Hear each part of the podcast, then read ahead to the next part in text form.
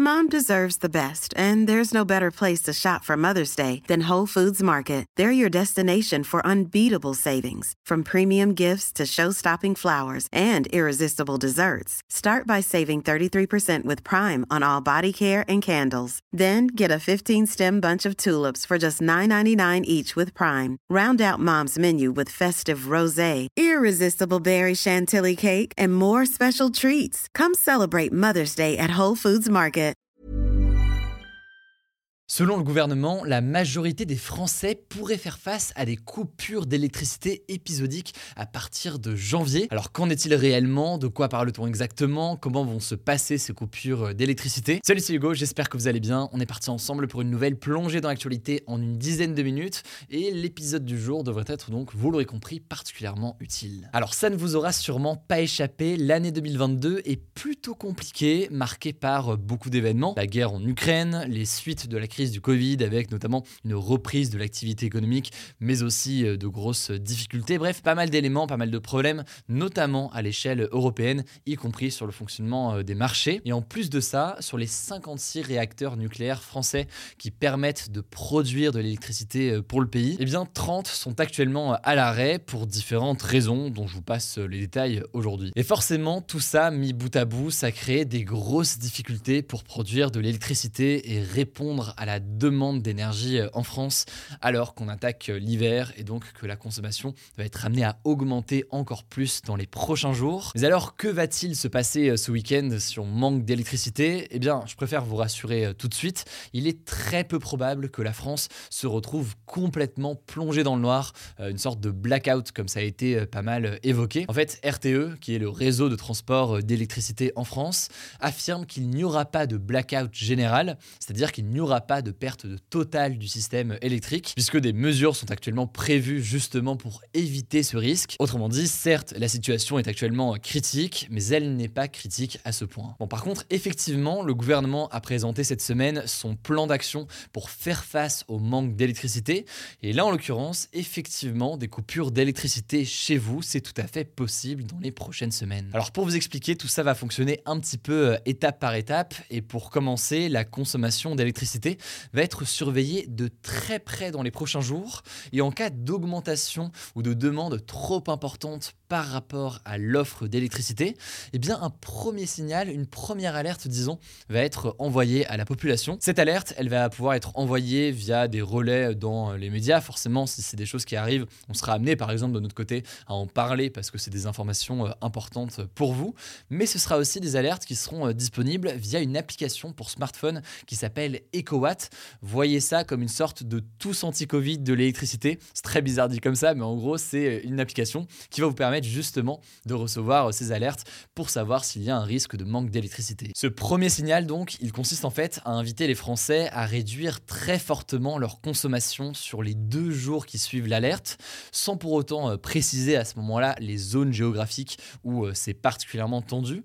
Et en fait, si au troisième jour après l'envoi de ce premier signal, la tension est retombée, eh bien très bien, rien ne se passe, euh, la vie continue. Mais à l'inverse, en fait, le gouvernement explique que si au bout du troisième jour, eh bien, les systèmes détectent que les efforts n'ont pas été suffisants et qu'il y a un risque réel de pénurie d'électricité, et eh bien à ce moment-là, l'alerte devient alors confirmée et certaines zones géographiques en France où la demande a été trop forte en électricité seront alors informées à 17h de coupures d'électricité volontaires qui auront lieu donc chez eux potentiellement le lendemain. Ces coupures d'électricité vont intervenir à des moments et des heures où le pic de consommation est le plus haut, c'est-à-dire entre 8h et 13h et entre 18h et 20h. Ces coupures d'électricité ne pourront pas durer plus de 2 heures et elles n'auront pas lieu le week-end, sauf situation euh, exceptionnelle. Par ailleurs, autre info qu'on peut euh, noter, en théorie, évidemment tout ça vous commencez à le savoir, ce genre de choses, c'est en théorie, elles n'affecteront jamais deux fois le même foyer.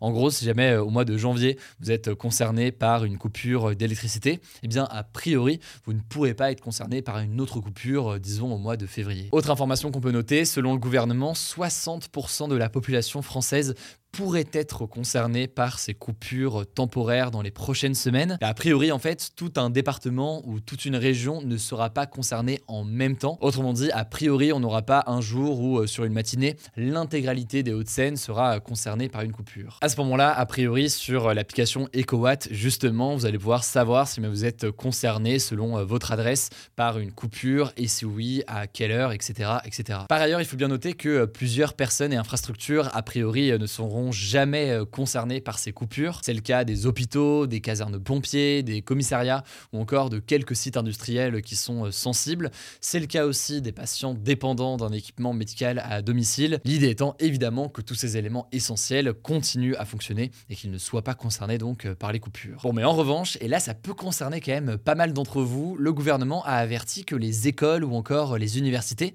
ne seront pas épargnées par les coupures s'ils font donc partie des zones concernées par ces coupures-là. En fait, trois créneaux de coupures potentielles sont prévus pour les écoles ou les universités. Là-dessus, le ministre de l'Éducation nationale, Papendiaï, a indiqué que ce serait surtout sur les créneaux en matinée et donc ça aurait pour conséquence potentielle de supprimer l'école le matin dans certains cas s'il y a des coupures locales. Alors vous l'imaginez, hein, tout ça fait pas mal polémique. Les syndicats d'enseignants et les parents euh, se disent inquiets en fait pour l'apprentissage des élèves, mais aussi pour la gestion des familles qui vont devoir euh, s'organiser euh, dans certains cas au dernier moment pour garder leurs enfants. Mais c'est donc quelque chose qu'on peut noter et qui forcément aura un impact important. Et enfin, ces coupures d'électricité auront aussi des conséquences sur les transports et sur le réseau mobile.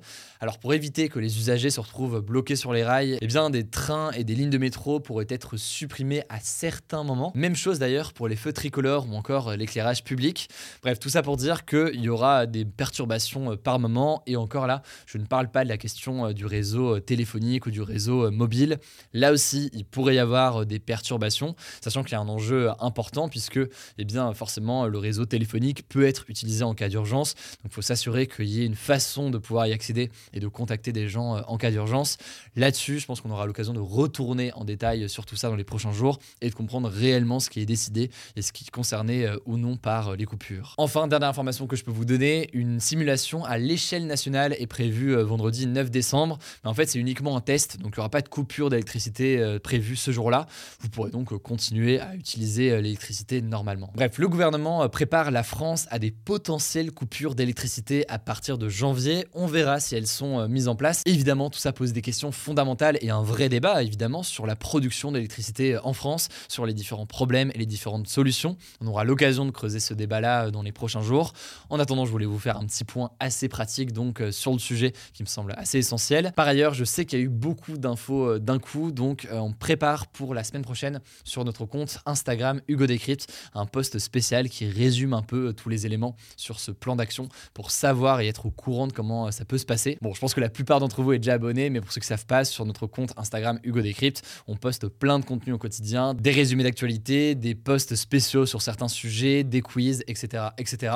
N'hésitez pas à nous suivre si jamais c'est pas encore le cas. Je ferme cette parenthèse, je donne la parole à Blanche pour les actualités en bref et je reviens juste après. Merci Hugo, on commence avec une première actu. Je voulais vous parler de la streameuse française Ultia qui a décidé de porter plainte pour cyberharcèlement. C'est ce qu'elle a annoncé dans une interview à Mediapart diffusée ce jeudi. Ce harcèlement, en fait, il a commencé en 2021 quand elle a dénoncé le comportement sexiste d'Inoxtag lors du The Event. Il s'était alors excusé et avait appelé sa communauté à ne pas harceler Ultia, ce qui n'a visiblement pas suffi. Elle explique être victime régulièrement de raids en commentaire sur ses live Twitch, de vagues d'insultes sous ses publications Instagram ou en messages et de menaces de viol et de mort. La streameuse avait aussi déjà expliqué être victime de nombreux montages pornographiques avec sa tête dessus. Et dès qu'elle porte un débardeur ou une tenue un peu décolletée, elle se fait insulter. Bref, elle décrit un véritable enfer au quotidien. Et ça va encore plus loin puisqu'aujourd'hui, elle observe que certaines émissions hésitent à l'inviter à cause des commentaires et du cyberharcèlement dont elle est régulièrement victime. Bref, la question du harcèlement contre les streameuses sur Twitch, on en avait déjà parlé il y a quelques semaines et on continuera à en parler car c'est un sujet très grave. De son côté, Ultia estime que le gouvernement est à l'écoute. Il a d'ailleurs organisé une réunion avec plusieurs streameuses au mois de novembre, même s'il est très en retard sur le sujet et espère que tout ça fera bouger les choses. Deuxième actu, vu qu'on parle de violences sexistes et sexuelles, l'Assemblée nationale a adopté in extremis ce jeudi une proposition de loi du parti de droite Les Républicains pour lutter contre les violences conjugales avec 41 voix pour et 40 contre. Cette loi, elle prévoit notamment la création, je cite, d'une juridiction spécialisée aux violences intrafamiliales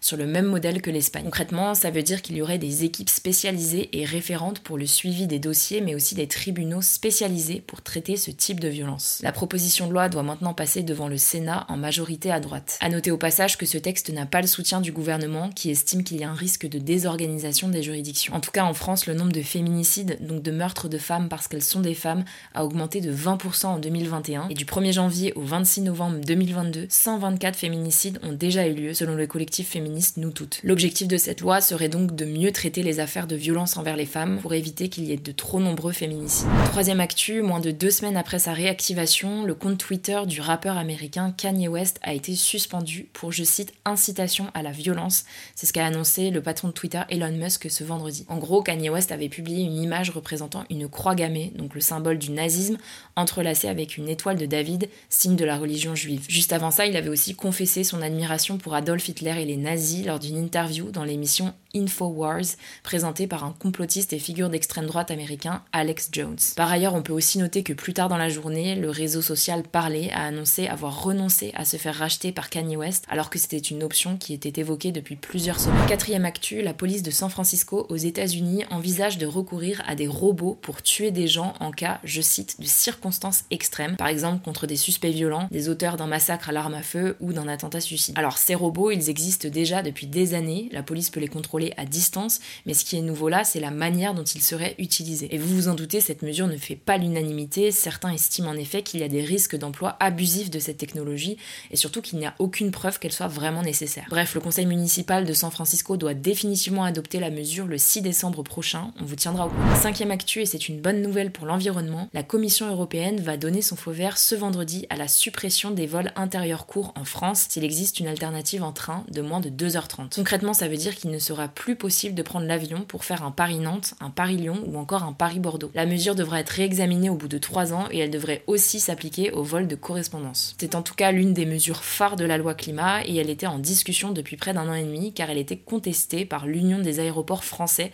ainsi que la branche européenne du Conseil international des aéroports. Alors c'est une avancée assez importante en matière de climat en France, mais selon des ONG de défense de l'environnement, le curseur placé à 2h30 de trajet alternatif en train est trop timide. En effet, en octobre 2021, l'ONG Greenpeace avait pointé le fait qu'un tiers des vols les plus fréquentés dans l'Union européenne disposaient d'une alternative en train de moins de 6 heures et que leur interdiction permettrait donc d'économiser 3,5 millions de tonnes de CO2, l'un des gaz responsables du changement climatique. Enfin, on termine avec une petite actu qui va vous donner du baume au cœur, en tout cas moi ça m'a fait du bien. Je voulais vous parler d'une Française de 92 ans et d'un ancien soldat du Pays de Galles de 99 ans qui s'étaient croisés quelques secondes en juin 1944 en Normandie et qui se sont retrouvés 78 ans plus tard. Tout ça a été rendu possible grâce à une association de vétérans britanniques.